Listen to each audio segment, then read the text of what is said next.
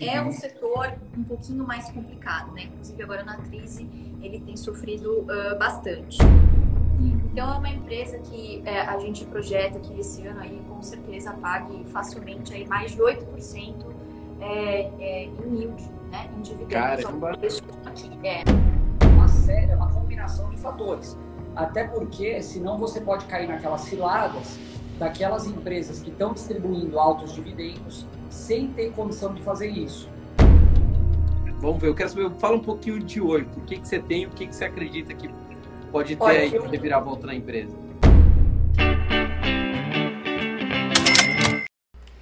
Salve, salve, bilionários! Estamos ao vivo em plena crise do coronavírus. A gente não para e dessa vez do Billion Office, né? Voltei aqui pro meu estúdio, pro meu escritório, tava com saudades, arranquei as teias de aranha e entrei com tudo. Antes da gente começar, eu já sei o que vocês vão falar. Fabrício, como faz para eu ter uma camiseta igual à sua? A gente está lançando a nossa marca de camisetas, tá? É a primeira marca de finance wear e eu vou distribuir não 10, não 20, não 30, mas eu vou distribuir 100 camisetas, 100 camisetas iguais a essa. E essa aqui, ó, que eu fiz para as mulheres, vocês estão acompanhando nossa campanha mais uma. Dá uma olhadinha aqui, ó. Essa aqui é só para pra mulherada, ó. Bonitona. 100 camisetas. Como faz para você ganhar uma dessas camisetas? Primeira coisa que você tem que saber, você tem que estar inscrito em todas as nossas redes sociais. Você tem que estar inscrito no YouTube, então já se inscreve agora, não deixa para depois. Você tem que estar no Telegram, né, nossa comunidade, e tem que estar seguindo a gente no Instagram. Fora isso, nós estamos lançando a nossa aqui em cima, ó, Jornada Bilionária. Eu vou fazer um treinamento com três aulas inéditas, totalmente gratuitas, totalmente gratuitas. E é só você estar inscrito que lá você vai ter todas as coordenadas de como faz para você ganhar. Vocês gostaram do Buffett, né? Charutão na boca, metralhadora na mão. Buffett adorou. Falei com ele ontem, ele falou, putz, era meu sonho é, ser estilo Al Capone, Fabrício. Obrigado por realizar meu sonho. Fechado? Ó, o link tá logo embaixo do vídeo ou também tá no Telegram, o link da Jornada Bilionária, de 6 a 12 de julho. As inscrições já estão abertas, totalmente gratuito. Bom, vamos ao que interessa. Quem que a gente vai receber hoje aqui?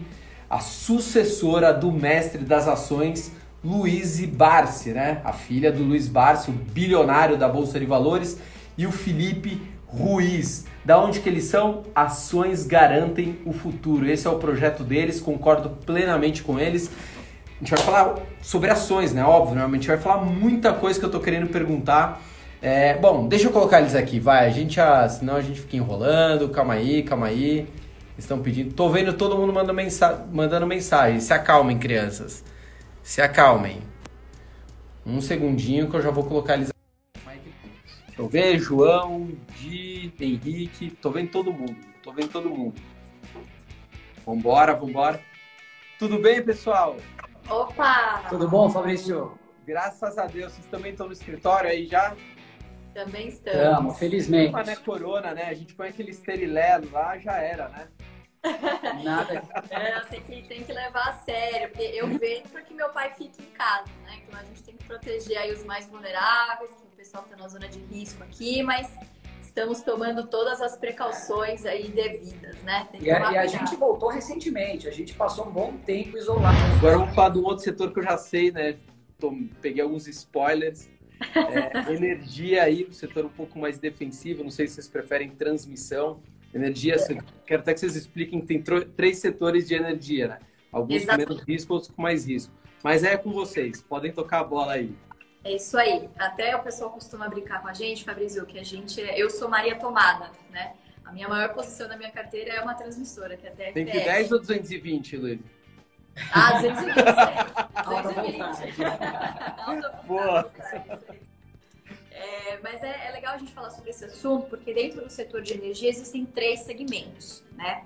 A geração, a transmissão e a distribuição, que é a ponta, ou seja, é aquele que vai chegar até a sua casa, né? Esse, na nossa opinião, é sempre o, o- o segmento mais arriscado, porque ele depende tem muita influência também de inadimplência, é, gato. Então, assim, é um setor um pouquinho mais complicado, né? Inclusive, agora na crise, ele tem sofrido uh, bastante. Né? Então, a gente prefere as transmissoras. O que, que elas fazem? Elas é, fazem essa, essa ponte entre a geração e as distribuidoras, tá?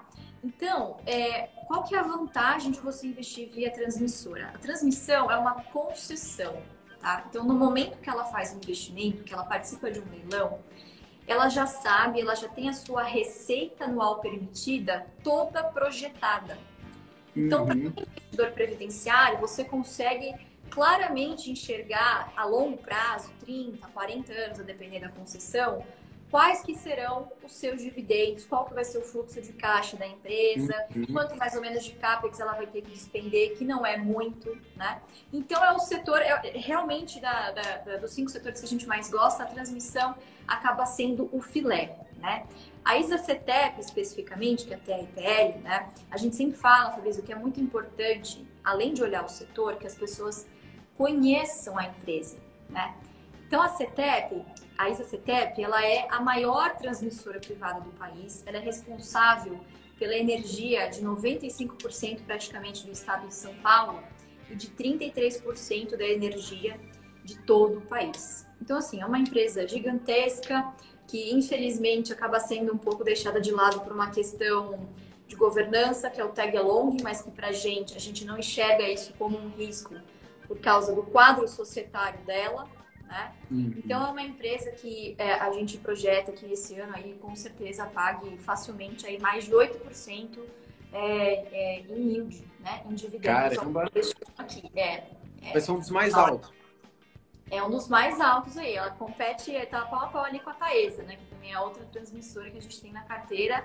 Mas em comparação de, de preço, de desconto, é, preferi bastante aí a, a TRPL, tanto que a maior aí da minha carteira acabou ganhando bastante representatividade na minha carteira aí ao longo desses, desses, desses últimos meses. Então é uma excelente empresa e, na minha opinião, ainda está valendo a pena, viu?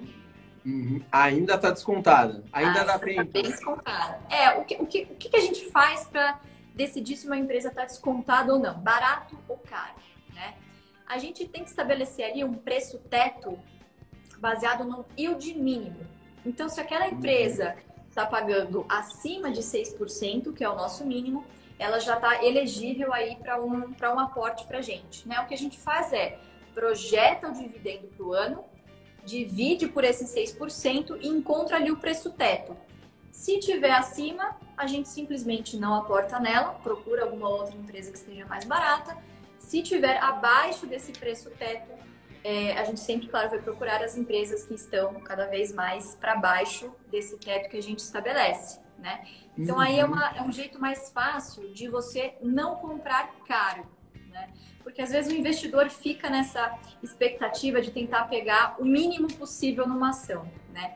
A gente já fica muito feliz em pegar essa ação abaixo do preço teto, coloca lá a nossa ordem no VAC, que é válido até cancelar, fecha o home broker, ele vai trabalhar, vai viver a vida, né? A gente não vê necessidade. Vai viajar, que eu já vi que se viaja Vai viajar, é isso aí, vai aproveitar, vai desfrutar dos dividendos também, né? Uhum, sim. E é isso aí. Então, Vocês olham eu... outros indicadores também? Oi? O principal eu já vi que é o dividend yield, mas vocês olham, sei lá, preço sobre valor patrimonial, vocês olham várias ah, coisas. É, até para deixar claro para o pessoal aí que não é só o yield, né? O yield ele é um dos indicadores dentre uma série, um conjunto de, é, de elementos aí que a gente analisa para fazer os aportes. Hum, mas é o principal que vocês, assim, é, talvez o principal, podemos falar isso. Não é o é... único, mas é o principal. É o que, é o que, no final do dia, é o que a gente toma como base para escolher entre uma ou outra né? Mas é claro que a gente uhum. faz um filtro principal. Então, por exemplo, o Banco do Brasil, até pouco, não sei se ainda está, mas até pouco tempo atrás, com certeza estava muito abaixo do seu valor patrimonial. Né? Uhum. Ainda, né? Mas estava muito mais abaixo do seu valor patrimonial. Então, esse também é um indicador que a gente leva em consideração na hora de fazer um aporte, né? E, e, e complementando, né? Só a, a Lu falou da, do yield que as empresas geram a empresa, para ter um yield sustentável, ela tem que ter uma geração de caixa sustentável também, tem que ter uma baixa alavancagem, enfim, é uma, série, é uma combinação de fatores. Até porque, senão você pode cair naquelas ciladas daquelas empresas que estão distribuindo altos dividendos sem ter condição de fazer isso. e a conta uma hora chega, é inevitável. Claro. Um, um, exemplo de uma empresa que fez isso durante um bom tempo foi a Oi. E a gente sabe muito bem o que aconteceu com ela depois disso. Né? Naquele momento foi a maior recuperação judicial do Brasil. Acho que, é a maior, acho que é a empresa mais roubada, talvez depois da Petrobras, acho que foi a Oi. A empresa mais roubada de todos os tempos. Né? Nunca vi tanto rolo numa empresa. Acho que agora está numa boa direção, né? Parece que tem uma equipe séria lá. É, bom, vocês acabaram citando a Oi, eu nem ia falar, mas eu queria até. Como que. Claro que provavelmente vocês não têm Oi na carteira nem nada. Tem? Eu também tenho uma migalhinha, sabia? Eu também tenho uma gordurinha, também tenho. Eu sei que a gente não, nós não somos fanáticos por Oi, porque você sabe que tem uma torcida organizada da Oi, né? Claro. Tem da Oi, tem da IRB, tem da Via Varejo. Tem as torcidas, né? Até a gente apanha pra caramba cada vez que a gente fala, né? Então, gente, não adianta você ter sentimento pela ação, porque ela nem sabe que você existe. Não adianta você se apaixonar por ela, não. Puta burrice. Mas, enfim, já que você tem uma gordurinha, eu quero saber. Agora saiu o novo plano, né? Que diz que vai, né? Vamos ver, eu quero saber, fala um pouquinho de oi. Por que, que você tem, o que, que você acredita que pode ter Olha, aí eu... virar volta na empresa? Antes de mais nada, Fabrício, eu sempre gostei muito do setor de telecomunicações. Uhum. É um uhum. setor, inclusive, é o T do nosso BEST, lá dos cinco à prova de balas. É, é um setor que nenhum país vive sem, nenhum ser humano hoje vive sem. E a, ao que tudo indica, a nossa dependência vem aumentando cada vez mais. O que a gente passou nessa pandemia deixou isso mais evidente do que nunca. Então, é um dos setores perenes que a gente acredita Existia uma discussão enorme, você deve estar lembrado, de que com a receita de voz caindo, que era o que vinha acontecendo, ainda acontece, Sim. essas empresas iam morrer. E no final do dia, o que acabou acontecendo foi o contrário, porque a receita de dados superou a de voz é, com uma intensidade tão grande, ou vem, vem buscando superar, né, em alguns casos, que isso está fazendo com que essas empresas passem a ser cada vez mais relevantes. No caso específico da Oi, é, eu me lembro e não lembro nem que ano que era isso, mas o Barsi foi um investidor de Oi, ele investiu em Oi no passado. Eu me lembro quando ele investia na Oi, que era, era uma empresa com yields fantásticos, ela pagava, é, ela pagava dividendo, não me lembro quantas vezes ao ano, mas ela tinha uma representatividade nas carteiras de dividendo muito grande. Então eu sempre acompanhei ela.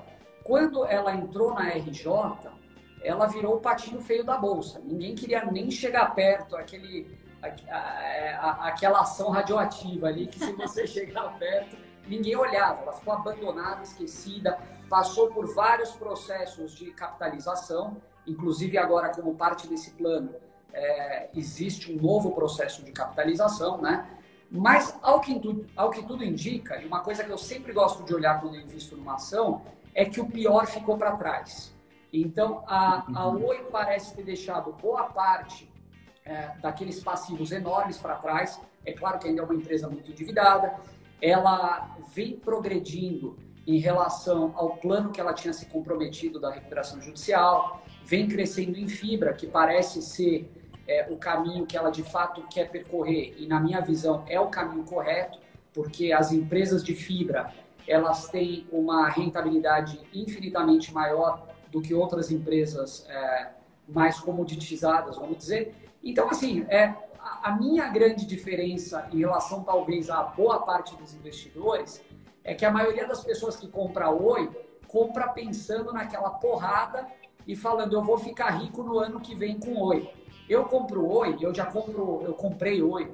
Acho que a primeira vez que eu voltei a comprar foi há, há um ano e meio atrás, mais ou menos. Uhum. Não, perdão, foi, foi depois que ela concluiu o processo de capitalização no início do ano passado, acho que foi janeiro.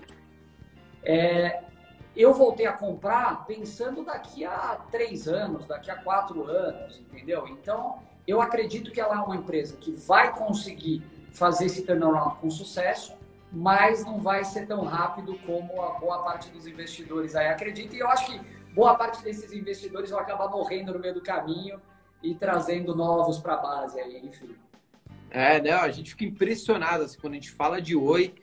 Caramba, eu vou dar grande porrada, tô com 40% do meu patrimônio em Oi. Fui, gente, que, onde que vocês aprenderam esse tipo de estratégia, né? Coloca ali num cassino, numa grande aposta, e aí fala, pô, você não sabe. Eu falei, não, mas eu tenho Oi também. Eu posso falar porque eu também tenho uma gordurinha, mas ali está nas minhas ações de alto risco. Uma empresa que está em RJ é uma empresa de alto risco. Claro. Não, que é, tem, não, é, não é porque toda ação tem um risco. Não, toda ação tem um risco, mas toda ação tem um grau de risco. Não dá pra gente comparar, sei lá, o Itaú com a Oi. Não tem o mesmo grau de risco. Mas pessoas colocam assim como uma aposta, me assusta. E às vezes a gente tenta alertar para não fazer isso. Ah, você está agorando a Oi, você está indo contra. Outro dia a gente fez uma prestação de serviço que eu fiquei, eu fiquei incrédulo. A gente falou o seguinte, né? Um advogado, né, super renomado, falou que quem se sentiu lesado com IRB estão é, investigando o que está acontecendo na empresa, né? Aquela coisa toda desde a esquadra, enfim. Quem se sentiu lesado pode procurar no tribunal arbitral e ver seus direitos, assim como é nos Estados Unidos, né? Como um, pô, se a empresa é igual a Petrobras, pagou para os Estados Unidos, né, para os americanos, pela palhaçada que fizeram, mas nós brasileiros dane-se, ah, né? É a nossa legislação não é igual. E aí teve gente metendo pau que absurdo processar IRB, que não sei o quê. Foi gente, que mundo que vocês vivem, pelo amor de Deus. Se uma empresa lesou o investidor, ela tem obrigação de ressarcir. Eu não estou falando uma oscilação normal de mercado. Estou falando se teve alguma coisa lá, estão investigando, não sei se tem, se não tem ainda. Mas se teve, é completamente justo, legal que você seja ressarcido por isso. E eu nem. Todo mundo, ah, porque você está vendo seus interesses. Não, eu nem vou processar, porque eu não tô, né? Eu não tinha IRB a 40 reais e, e me estrepei, né? Batendo lá seis e pouquinho. Eu não sou uma dessas pessoas. Mas quem sentiu lesado tem que procurar seus direitos, sim. Mas aí o pessoal mete o pau, não, não faça isso com a IRB. Falei, gente, pelo amor de Deus, meu, que mundo que vocês estão vivendo, meu. É, é verdade. O problema é que as pessoas colocam, justamente o que você disse, né? Colocam o dinheiro do leite e não na pinga nesse tipo de investimento. Né? Sim. Exatamente, a grande, a grande aposta, né? A grande é aposta. Isso é. é isso aí. O que mais que vocês têm na carteira de vocês? Tem um monte, a gente está batendo quase mil pessoas aí em tempo ah. real. O que mais que vocês têm na carteira de vocês? É uma, uma empresa de energia que eu vou falar que eu gosto, mas eu sei que é a gente gosta, que nós três do AGS temos essa empresa na carteira, é a ESTT. É, a, a Lu comentou sobre os três segmentos da energia elétrica no Brasil. Você tem a geração, que é o produtor, a transmissão, que é quase como se fosse a logística, né? E a distribuição, que é o que chega na tua casa, o que você coloca um eletrodoméstico na tomada, é aquela energia ali, ela é trazida pela distribuidora. Como ela disse também, a transmissão é o filé mignon, aqueles contratos, contratos previsíveis. A distribuição, a gente não gosta por uma série de fatores, inclusive pela alta necessidade de reinvestimento, né? E a geração, é outro segmento que a gente gosta bastante. Ele pode não ser tão previsível quanto a transmissão, mas ele tem é, inúmeras vantagens e a STT, em particular, é uma empresa que ela, ela apresenta algumas vantagens competitivas que agradam a gente bastante. Ela é uma empresa que, essencialmente, ela gerava energia no, no estado de São Paulo, inicialmente, né? O tempo foi passando ela passou a ter outros projetos no Brasil e ela era uma empresa essencialmente geradora de fontes hídricas, geradora hidrelétrica. E hoje ela vem diversificando essa matriz de geração, passando a fontes não hídricas também, como fonte solar, fonte eólica. E a empresa vem é, é, construindo um portfólio de geração muito interessante que, na nossa visão, são ativos altamente premium do Brasil, frente ao que a gente tem. É, existe ainda é, projetos em execução pela STT, como algumas parcerias que ela tem feito com algumas empresas que querem ser sustentáveis na geração de energia, como ela fez com a Unipar recentemente. Uhum. E isso é algo que agrada a gente bastante. A gente enxerga que existe um potencial enorme de crescimento é, nessa área. E tudo isso sem contar que é uma empresa que é uma excelente pagadora de dividendos, é, a Acima gente. Acima de 6. Como? Acima de 6%. Dividend Acima de 6%. A gente, a gente estima para ela esse ano algo em torno de, de 8% também, mais ou menos. É a Tiet 11, é a Unit, mas a gente também, de tempos em tempos, olha para a Tiet 4, que é a preferencial. Muitas vezes acaba sendo mais vantajoso. Então, é uma empresa que a gente agrada, agrada bastante a gente por estar num setor perene, que a gente sabe que tem uma demanda crescente, principalmente caso o Brasil venha a, a fortalecer a sua industrialização, é, a sua infraestrutura melhore, a geração de energia tende a se, a se fortalecer também. E é uma empresa que é uma excelente pagadora de dividendos. A gente, é, ela tem praticamente todo o DNA de uma empresa é, previdenciária que a gente gosta. Pessoal, vou ter que encerrar, porque senão vão desconectar a gente. Como que encontram vocês em todas as redes? Eu já falei, mas eu prefiro que vocês falem. Bom, a gente está aqui no Instagram, Ações Garantem, no YouTube, Ações Garantem no Futuro. A gente tem podcast também, procura a gente lá no Spotify, no Deezer. E a gente tem nosso canal no Telegram também, é só procurar a gente no, no Instagram, arrastar para cima, tá sempre, tá sempre nos stories e acompanhar lá é, notícias. A gente sempre manda áudio e bastante material aí exclusivo para quem estiver no nosso Telegram. Foi muito bom, Fábio. Obrigada, foi excelente. Obrigado. Não, Mário, eu que agradeço a aula que vocês deram aqui pra gente, para os nossos inscritos seguidores. Super obrigado. Vou só deixar o último recado para quem não está inscrito na Jornada Bilionária. Aliás, a gente fez, ó, nem mostrei, não sei se vocês estavam vendo. Isso aqui são para as mulheres, ó. Opa! A gente quer reservar participar da Onde que compra? Não, a gente vai dar, a gente vai dar 100. Ah, opa! Vou pedir para mandarem para vocês. Deixa o papai aqui que eu vou pedir para mandarem para vocês.